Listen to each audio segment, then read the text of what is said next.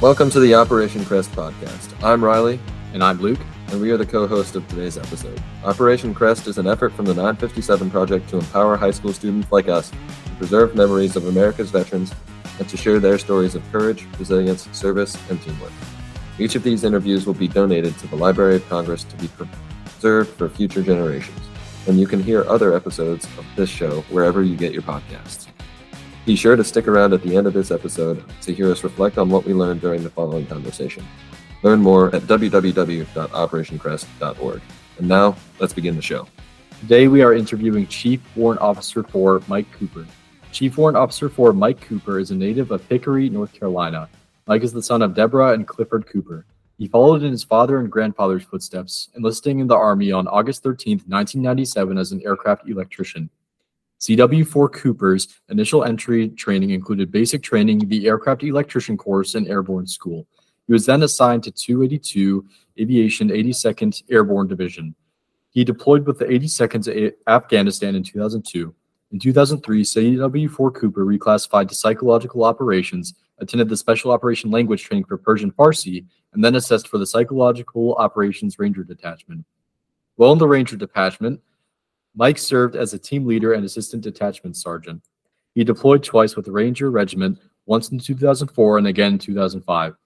During this last deployment, Mike realized the impact he could have on mission success as a helicopter pilot. Shortly after returning from OEF in January 2006, Mike applied to Warrant Officer Flight Training.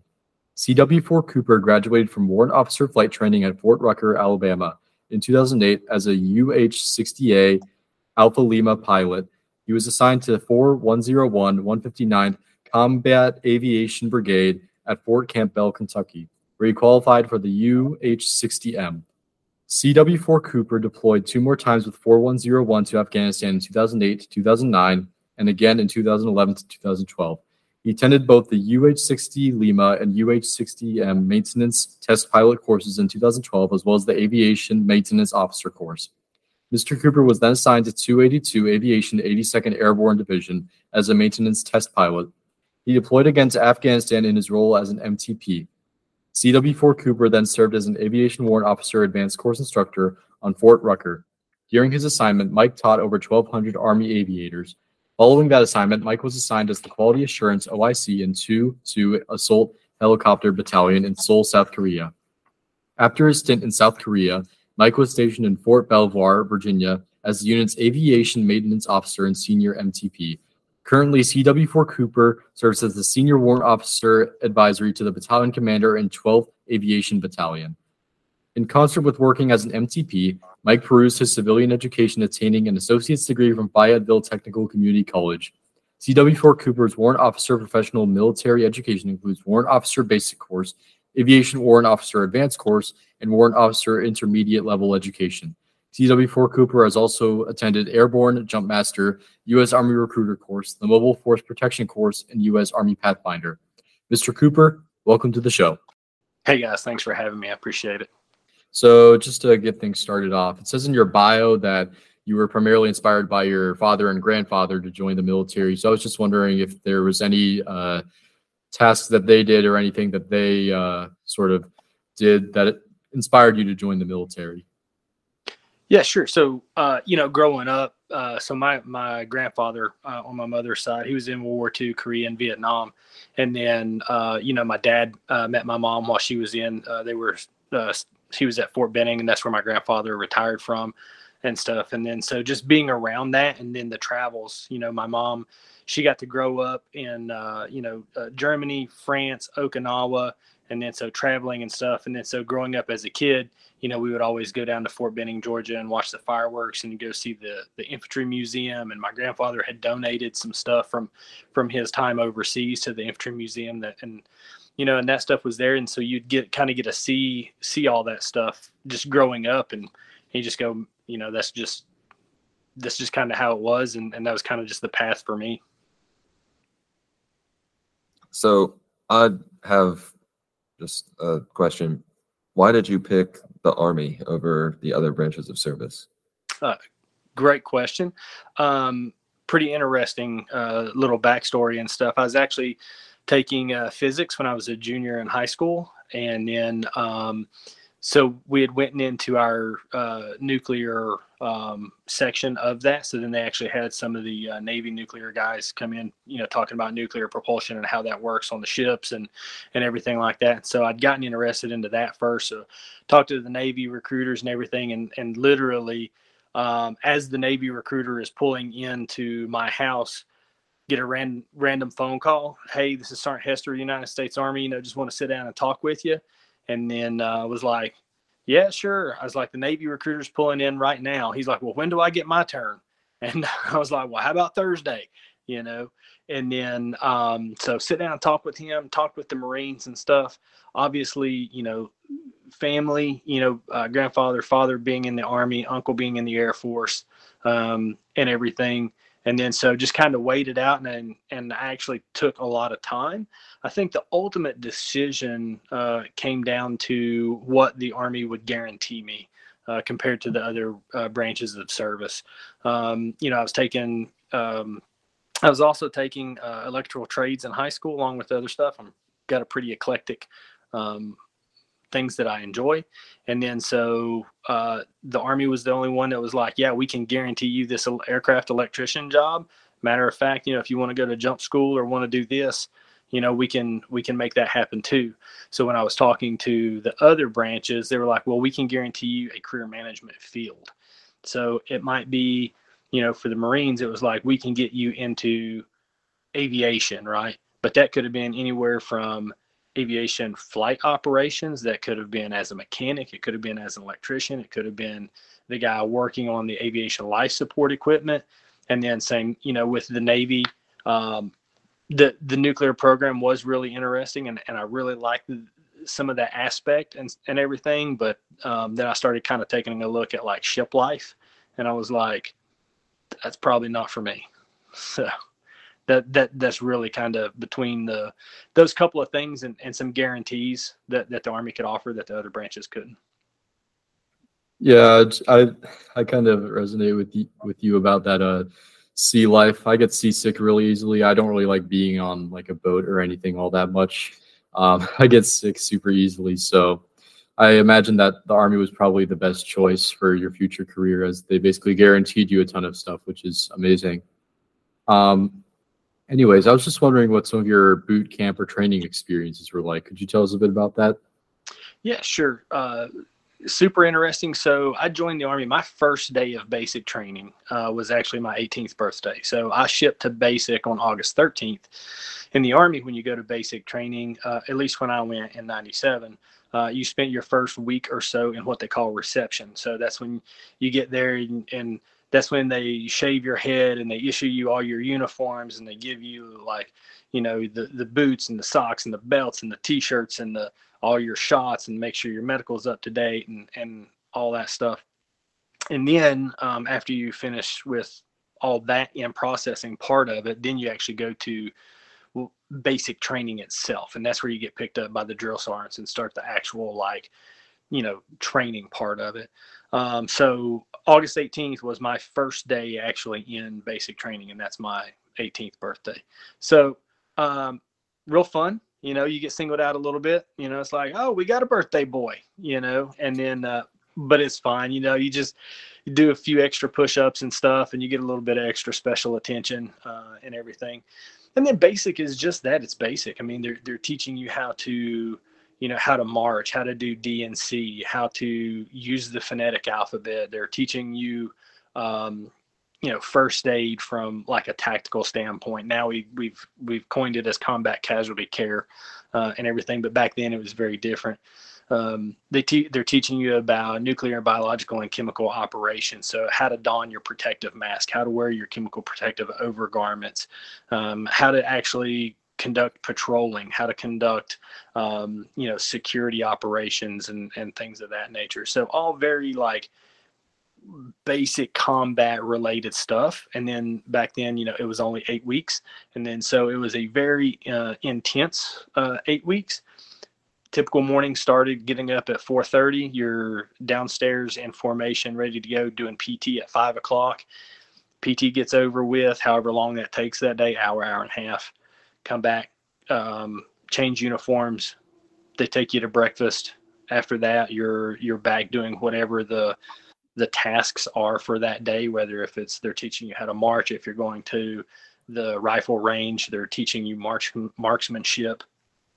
Um, if you're road marching out, so road marching meaning with with all your gear and your rucksack and everything, and then you're just walking to the range carrying your weapons and, and everything like that. And then uh, same thing, you you know either they get you a bus ride to bring you back um, in in the evenings for evening chow, uh, eat, and then uh, normally there would be classroom stuff, so more classes all the way up until about eight o'clock at night, and then from eight o'clock to nine o'clock at night was your personal time and then so you you know personal hygiene write letters um, you know whatever you needed to do. And then nine o'clock was lights out. Thank you. Uh, do you remember any of your uh, drill sergeants from basic? Oh yeah absolutely. Uh, you have three. Uh, I had Drill Sergeant Vasquez, uh, Drill Sergeant Perez, and Drill Sergeant, we called her uh, Peavy, but her real name was Perry Bowen. Um, my drill sergeants, both of them, they were Puerto Ricans, so they called themselves the Caribbean Connection. And uh, so uh, awesome, awesome dudes. Uh, you know, really, um, just really solid uh, soldiers. Um, very task condition uh, standards. Um, you know, hey, this is how it's, it's going to be done, and great role models. Uh, what was very interesting. So you all said I went to recruiting school. And then so I was in the very first class of corporals uh, to become a recruiter in 1999. Well, my drill sergeants were still on the trail, and so that's the term for when drill sergeants go out on drill sergeant duty, right? They they call that being on the trail. And so my drill sergeants were still on the trail when I went there uh, back to Fort Jackson, which is where I went to basic and went to recruiting school. And then so the barracks that I stayed in, um, for recruiting school was literally about five buildings down from where I went to basic training. So I actually ran into my drill sergeants and got to talk to them. And then so you get to uh, got to know them a little bit more on a personal level because at that time, you know, now I was a junior NCO uh, and everything. And then so they treat you like a person at that point and and just trying to um, you know got to know them a little bit and they remembered me uh, and everything, which was pretty awesome because you got to think those guys are seeing you know, a basic training platoon is uh, probably 60 people, um, 45 or 60, I don't remember. Um, you know, and they see a brand new 60 people every two months, you know, for three years. And then so here it was, you know, almost two years later when I was actually going through recruiting school. And they're like, hey, I know you, get over here, you know. And then uh, and and then so they're like, man, that's awesome. You know, that's that's really high speed getting to do something like that. So um, very much stand out in my mind. That's pretty cool. Um, so I was just wondering about some of your uh, personal experiences, uh, specifically about these uh, psychological operations. Could you tell us a bit about those and what those entailed? Sure. So um, there's in psychological operations, there's there's a couple of different areas and, and how that works and how it's broken down. Um, so I did strictly what's called tactical psyop for uh, Ranger Regiment. So 75th Ranger Regiment is the the Army's premier uh, raid force, and then so at the time we were this was in you know 2004, five, and six. So this is still pretty early on in the war. Uh, the Ranger Regiment falling under Joint Special Operations uh, Command, JSOC. Um, and there's a lot of tiers that go along with that. And then so we were basically doing a lot of direct action stuff. So it was a lot of um, along the border uh, of Afghanistan, high value targets, um, capture kill type operations uh, and everything. We didn't have uh, a lot of the force enablers or force multipliers that that you see today. So some of those tactical HUMINT teams and the the FBI's HRT, and then you know some other government agencies, we call those OGAs, that would later on come on to to do a lot of the work for us um, back then the a psyop guy like me and my team would, would be the ones who would do a lot of the stuff that ranger you know the typical 11 bravo ranger regiment guy wouldn't do right? Go in uh, so let's say we we would um, fly in do the offset do a movement to to a target for a high value target uh, do initial introduction of forces um, or as we're doing that, maybe I would sit in on a blocking position. Normally, when you take a look at how that objective is is going to be ran, you take a look at um, most likely most dangerous courses of action, high speed avenues of approach. If if there's going to be a populated area in which we think that that area's population would come to uh, help that individual out of usually fear, um, or if they might want to interfere just out of sheer curiosity of what was going on. I would set up and make um, broadcasts uh, in that particular area, and I would do that in multiple languages. So I'd normally carry a couple of different sources of media with me, be MP3 player. Back then, we still use CD players, um, uh, the little I had a couple of different flash drives and, and things like that. So I would make broadcasts in about five different languages. So um, Farsi, Urdu, Pashto, and then there's a couple of other like very local specific dialects depending on which valley system that you were going into. And then so you would do some introduction of forces. And then so that would also that changed the rules of engagement for what was going on, right? So then now they can say, hey, well, we didn't know what was going on once we would conduct that and um, the objective was pretty much clear, I would go up and we would start doing uh, sensitive site exploitation. And then so there is, there's how you do that is very important, right? Because those intel gatherers and the intel analysts that are back on um, the fob, they they aren't out there with you, so they need to know if you pull something off of an objective, where did it come from? Which building did it come from? Which room did it come from? Where in the room was it? And then so there's systems for being able to capture all that data. So that way when we pull people off of the objective and they're talking to them then they they they know because of where that person was then he should know or she should know. Actually we never pulled females off but that person should know um, well hey you were in this building with this so you should be aware of what was in this room with you you know? And then so we would do tactical questioning while we were there too right? So just asking open-ended fact-finding questions. Hey who lives over there? Who lives there? Who is that person? Just just trying to establish who they are who's in the village who's supposed to be there who's not supposed to be there um, and stuff. Because uh, you know they would get infiltrated. You know taliban guys would be in there and uh, sometimes there would be and this is very on with like Al Qaeda or then some of the other um, terrorist organizations or criminal organizations uh, along the border that would infiltrate. And then so you had a lot of stuff like that too that was coming from Pakistan into Afghanistan. So anytime you were operating in that in that border region right there, you kind of had to find out who was who, who belonged there, and who didn't. And you just do that through through asking you know open ended questions, right, and let people talk. That's fascinating. Some other so, stuff that too. I can, you know, like I said, there's other parts to the psyop. You know, so we, that's the tactical part of it, right? Then you go into some of the regional type stuff. So when we talk about psychological operations, it's not what people thinks. It's not what people think it is, right? So how do we get? How do we influence somebody to do something that we want them to do without necessarily shooting at them, right?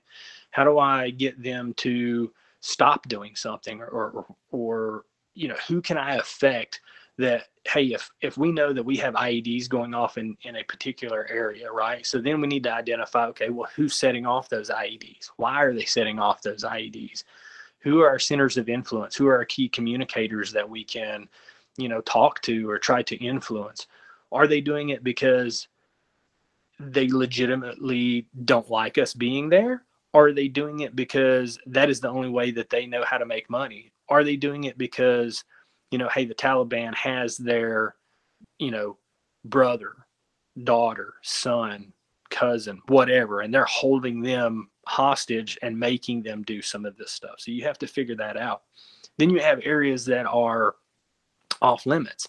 So like I said, there's there's a lot of stuff going through Pakistan, right? And then, so how do you influence an audience that's in Pakistan that you do not have access to? so we started taking a look at some of the truck stops because that's where most of our supplies came through, right? So it came through Karachi, Pakistan, and it would get uh, shipped over there, and then it would come through the ports, and then they would truck it from the ports through Pakistan into Afghanistan. And then so the, the truck drivers would have to stop at the border and they have to stay there for a couple of days. Well, we didn't necessarily have access to be able to go into Pakistan, but the truck drivers do. So you start talking to the truck drivers and find out, hey, what type of music do you listen to? What type of media source do you have? Right. So most of them were still rocking, you know, tape players and everything. So then we would go back and we would make tapes, right, that had the type of music that they wanted to listen to, whatever music was popular for them at the time, all local type stuff. And then there would be little commercials in there, just like you hear commercials on the radio uh, right now.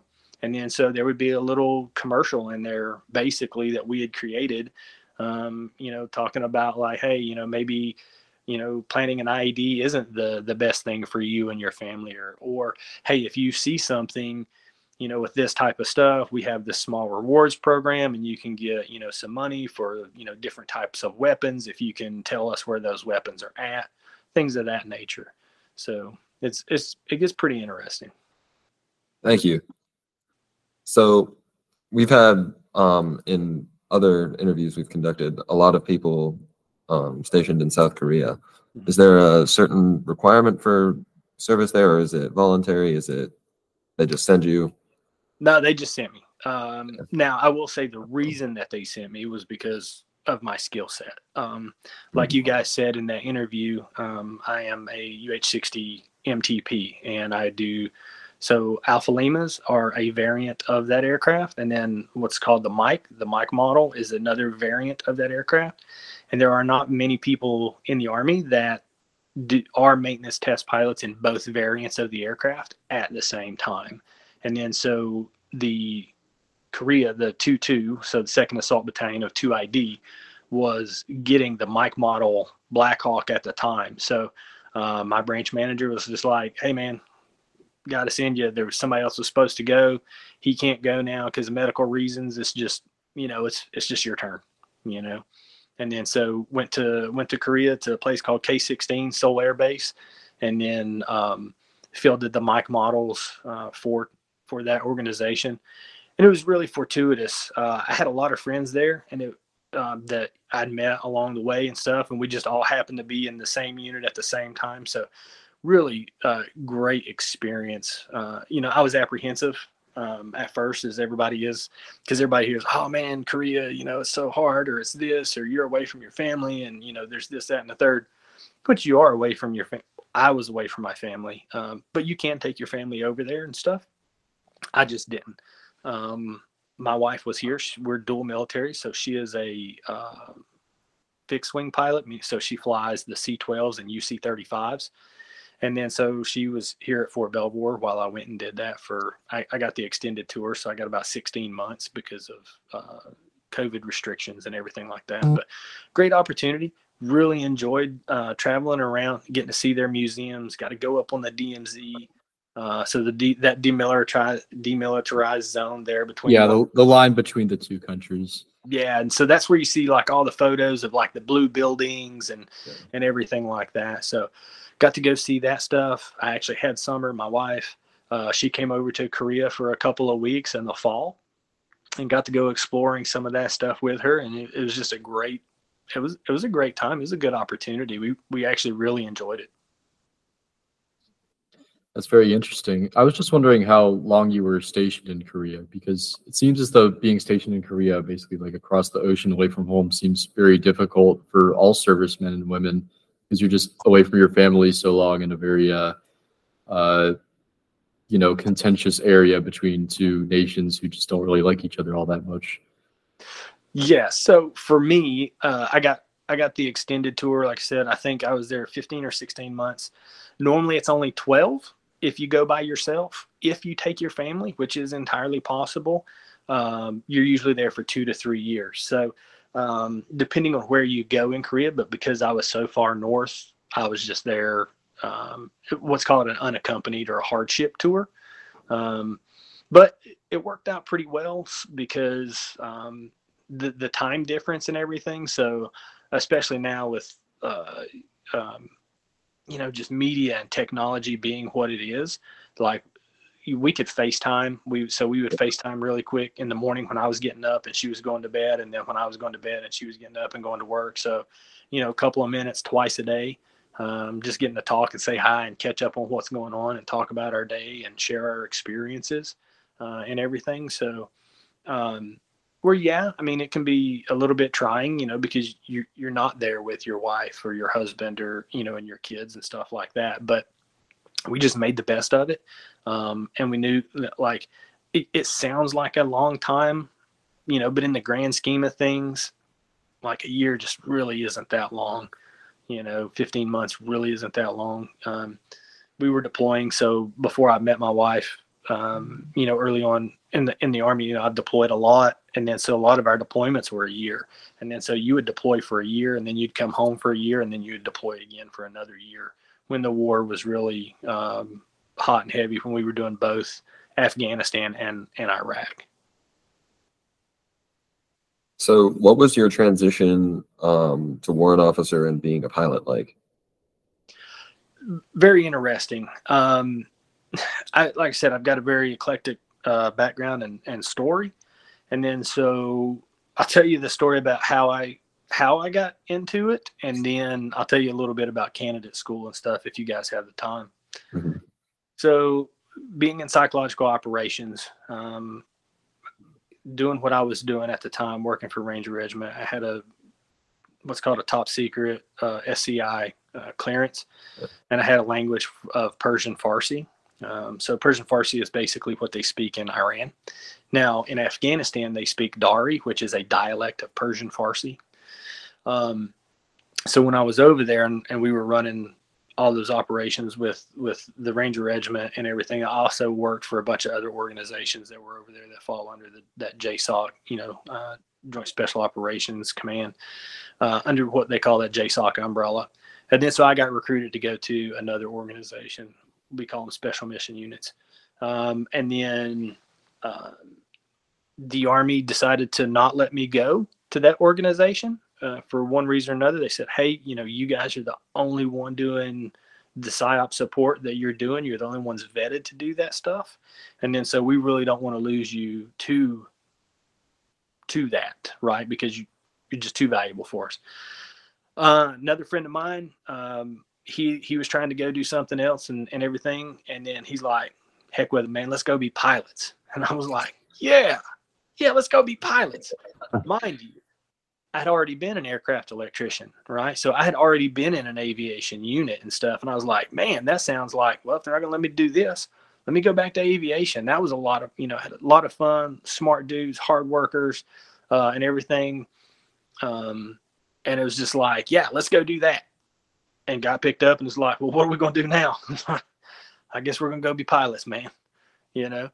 And then, um, so and then that transition is pretty interesting you know so i'd been in the army for about nine years at that point um, when i went to uh, candidate school uh, so i went in 2006 and like i said i joined in 1997 so i'd been an, uh, an nco for quite a while uh, and then so you're going into candidate school and you're you're in there with a bunch of other um, ncos that are now transitioning over to become warrant officers uh, and everything and they put you in a pretty constrained environment right and then so um, very exacting, very attention to detail oriented. Uh, and everything, right? And so that takes some getting used to. You know, you got some guys that they've been in the army for a long time and they're on the top rung of whatever they do, and now they're being put back in with other people who who are also very type A type people, and then so there's some conflicts and, and stuff in there, and then you're, um, you know, your what's called the TACs. Um, you know, they're they're trying to simulate pressure. Um, you know, hey, give give you very hard, uh, very detailed, very minutia oriented stuff, and then not giving you a whole lot of time to do it. You know, just to see how you prioritize, how you time manage, uh, and everything. So, but you get through it. I mean, you know, it's it's like everything else. This too shall pass, and uh, you, get through it, and then one day you graduate, and and it's just off to the next thing. That's great. So, this is a podcast that seeks stories of courage, resilience, service, and teamwork. Do you have any stories that relate to those themes that you would like to share? Oh man, there there are so many. Um, just especially like in, in multiple multiple parts of of you know my career being in psychological operations doing the hard thing being a one-off type what we call MOS and and going out with the guys. And and so there you know there were times that operation winter strike you know and and they said you know hey pack warm pack light. We're going to be out for three days. And you know 54 days later is when when the boys came back in. And then so you know you're just out there and, and you're walking through some of the hardest terrain uh, in Afghanistan, mountains that are just up both sides of the other. Just you know, every day, every step is a struggle, but it's the guys that you have around you, the people that you have around you that you just keep doing that stuff for. You know, um, being in aviation, you know, just the some of the courage and the commitment that you see from guys and and the things that people do.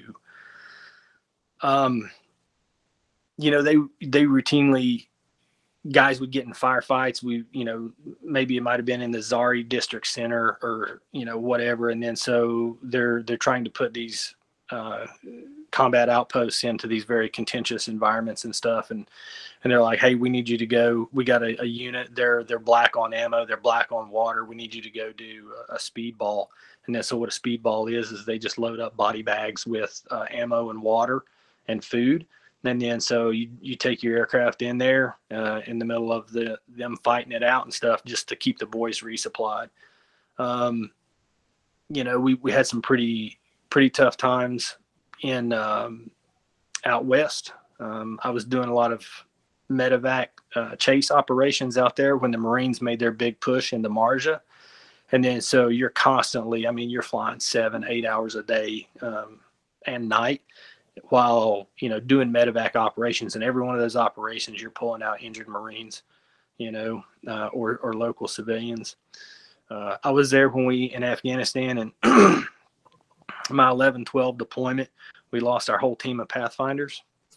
Um, so guys that that i'd known that i'd worked with for for a couple of years uh, and everything went out on an operation. We were pulling out um, just literally tons of drugs and uh, and homemade explosives um, out of the southern uh, Registan Desert uh, in Afghanistan, and they went into um, they went to to pull a um,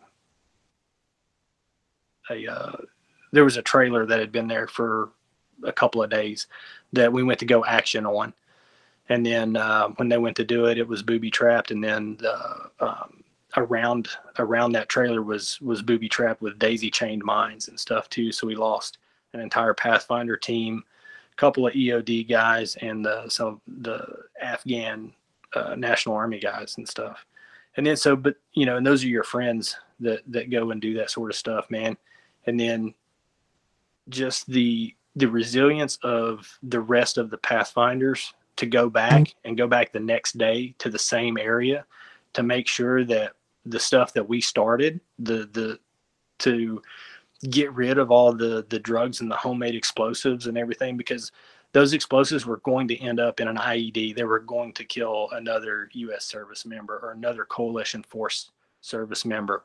Um, so you've you've got to do something about that uh, and everything. And then so just the resiliency of the guys to go back and do that again. You know, to get back in the aircraft, to go back into harm's way, and then like i said we were deploying you know for a year we'd come home for a year you'd have to train up and go through it all again and then you'd go deploy again and it was a lot of the same guys you know over and over again that we're deploying and signing up for another one you know so just the the resiliency that that takes to know what you're getting into to know what what is uh what what you're about to have to do and to kind of and to sign up and get to and to have to go do that over and over again Thank you.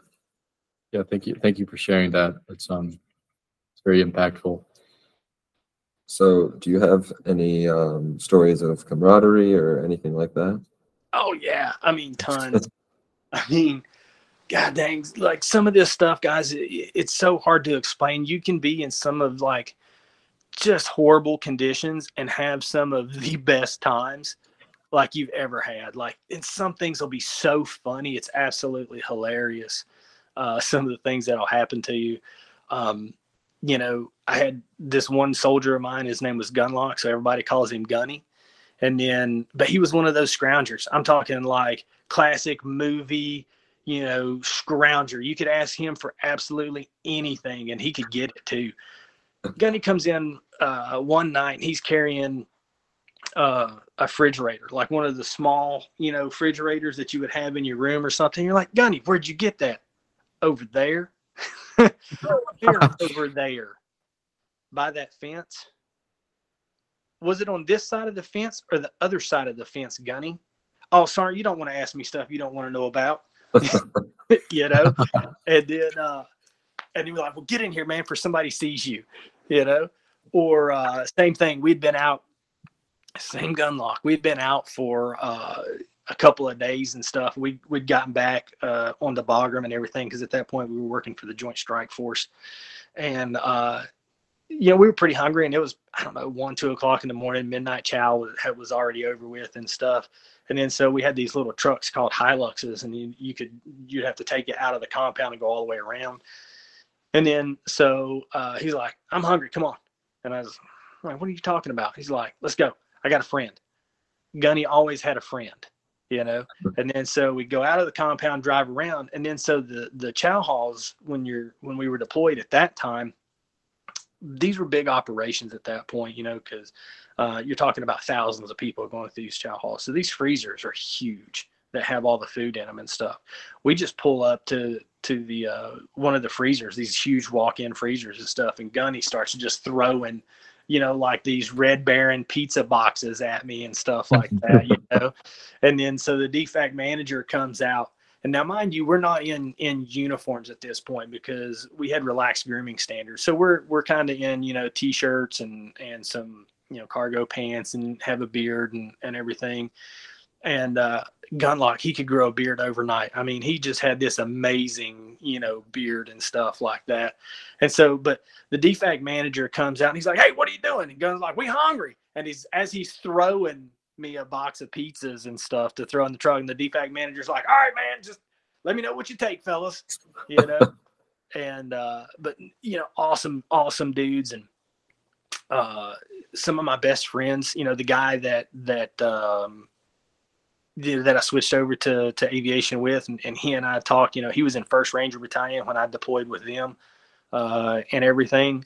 And then we're still friends. He ended up being uh, so we we met during that rotation through another friend of mine. He ended up being the best man at my wedding, um, uh, and everything. And then uh, we still talk. We we're still friends uh, and everything. And just some of the some of the best people um, that you meet, people that I still you know keep in contact with years later and stuff. So just absolutely had some of the best times um, you know just shared suffering creates camaraderie you know? Uh, yeah that's truly wonderful. So i was wondering if you had any advice that you'd give to young people listening to this interview? Absolutely. Um, don't self-select and what I mean by that is um, make somebody else tell you no. Don't not do something because you don't think you can do it or because you've put it on such a pedestal that it it becomes like this unattainable thing, right? So don't self-select. Don't tell yourself that you can't do something, right? Even if it seems like the most wazoo thing in the world, try Make somebody else tell you no, you know, because guess what? If it was impossible, nobody could do it. You're trying to do something that other people have done. And if somebody else can do it, you can do it. It just takes time, right? It takes perseverance. And if you if you don't get it, that just means you're not ready yet. It just it doesn't mean that you're not ready or you can't do it. It just means that you're not ready yet.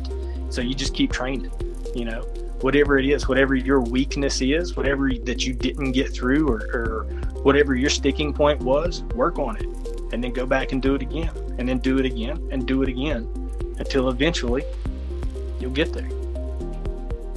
Thank you for sharing that with us.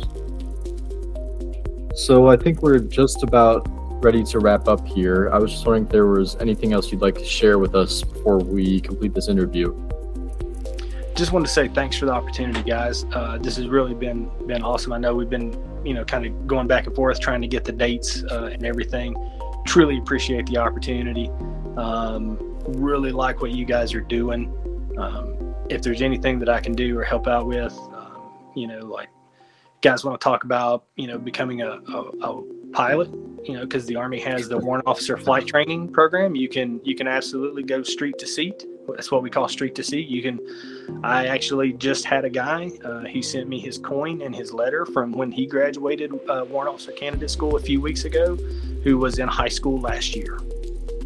So that is a that is a possibility. You can absolutely go from high school to the warrant officer flight uh, training program uh, and fly helicopters for the Army.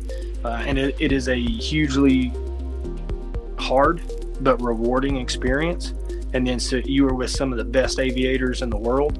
And then just, man, these guys, it is great to get to go work with people that are that smart and that dedicated. Um, and just have that kind of ability. And it's every day where you're like, man, I just, man, I hope they don't find out that I'm not up to their caliber, you know. And you just you, you, keep working, and you just until somebody else is like, man, I'm just trying to be like you, and you're like, bro, don't try to be like me, you know. I'm trying to be like this other dude over here, you know. Huh. And, uh, so anything like that, guys, um, you know, feel free to absolutely reach out if you want to talk about flying.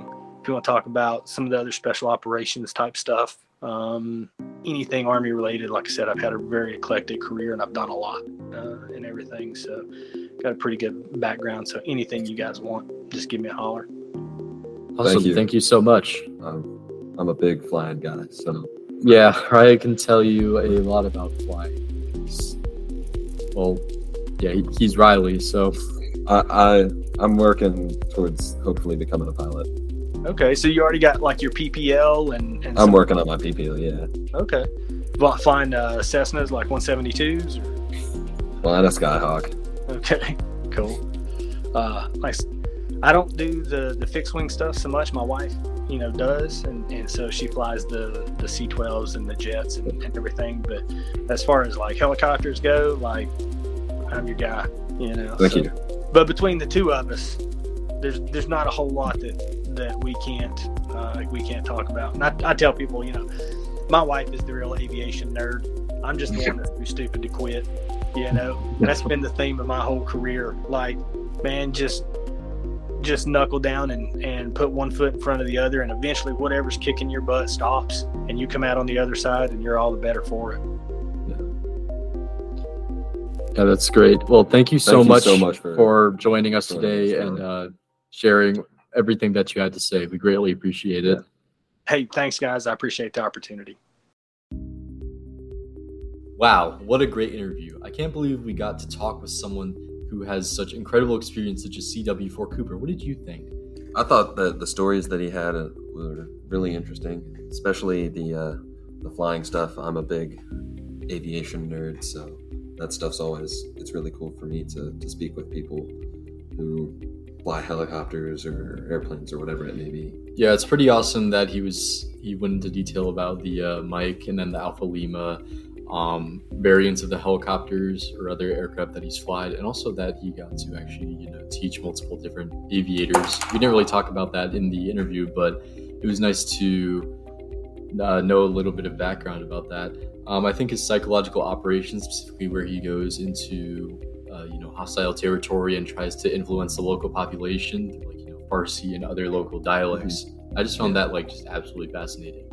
I, I assume that like psychological operations have become far more important in modern warfare. So that was very interesting for him to talk to us about that. Yeah, I thought that the psyops was was really cool because you know he said that they would get CDs or whatever and broadcast messages or whatever, or even Yeah. what he said with the truck drivers, um, and asking them what kind of music they listened to and how he would they would put commercials in there um, for that Yeah, kind it- of stuff to try and prevent stuff from happening. Yeah, a lot more goes into psychological operations than I thought it originally entailed. It's not simply just influencing or like having power over someone. It's there's a lot more strategy behind it because you got to be very careful with what you say and how you organize stuff to make it seem convincing or try to convince other people to do what you want them to.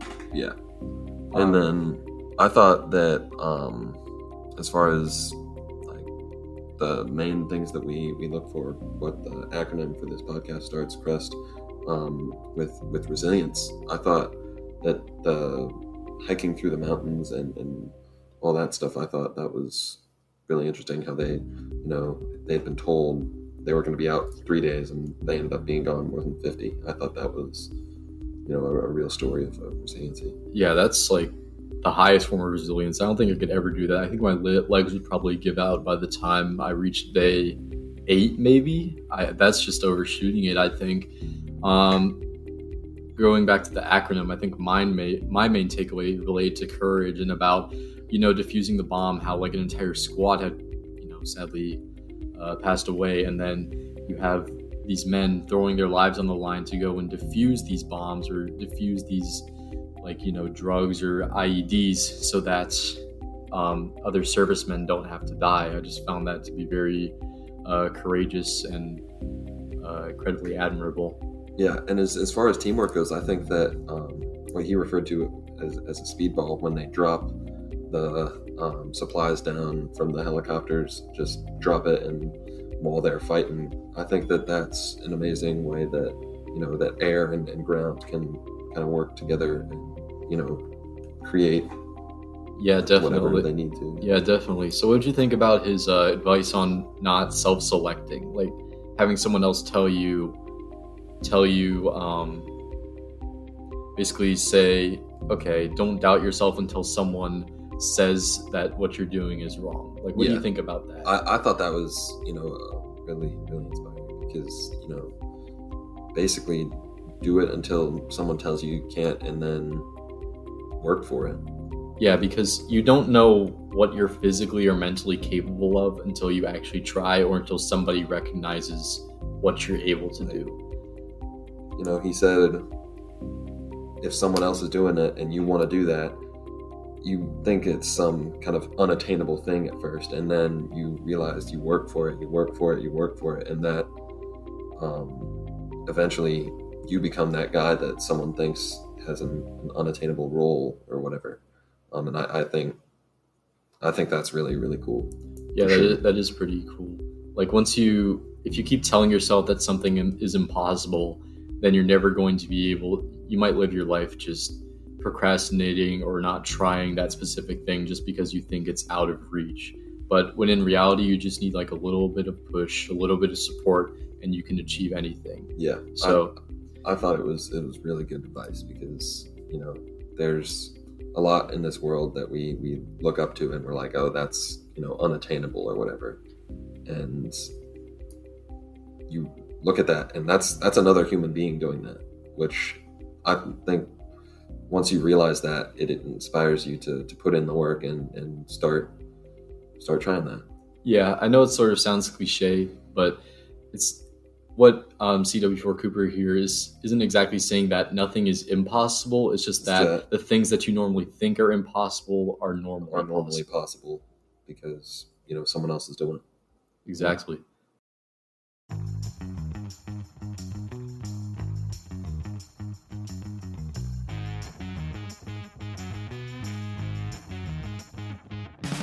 Thanks for listening to the Operation Crest podcast. If you liked this episode, be sure to subscribe and share. Today's hosts were Luke and me, and our guest was Chief Warrant Officer 4, Mike Cooper. The questions were written by us, and the editing was done by our teachers. Until next time, see ya.